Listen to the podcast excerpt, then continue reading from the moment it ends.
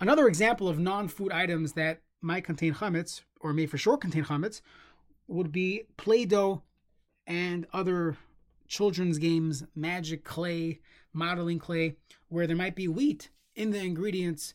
And the question is, can one own that and use it on Pesach? So, as mentioned previously, there is a discussion in the Paiskim, a debate in the Paiskim, if these things that are known to be chametz, is it still a problem? Perhaps they have been designated as non-food use. Additionally, they're typically not edible, although Play-Doh would not be so poisonous because children would eat it and they don't want to, to be sued.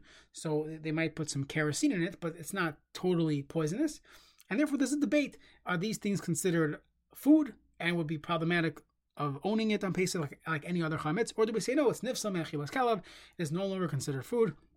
Additionally, has been designated as a non-food item, and therefore it should be fine. So that's the, the debate. And once again, a person should ask their poskim how to how to uh, deal with this question on Pesach. With that being said, there are certain products that one should know do not contain any chametz, and you can look at the ingredient panel, the CRC on their website. They say that that uh, model magic, uh, other Crayola modeling materials that are not uh, Play-Doh, but the other ones, the modeling magic, uh, magic fusion, modeling clay, air dry clay, they're acceptable for Pesach use.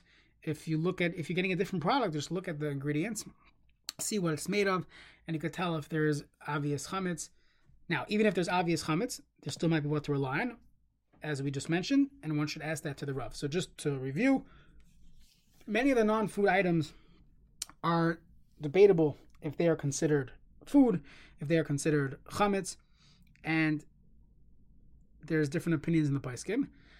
If one could avoid the whole Shaila and find things that are free of chametz, so when we spoke about deodorant, make sure it's an American product or if you're getting Play-Doh type of products, so look for a knockoff brand that does not contain wheat or some of the other modeling magic products that are known to be chametz free.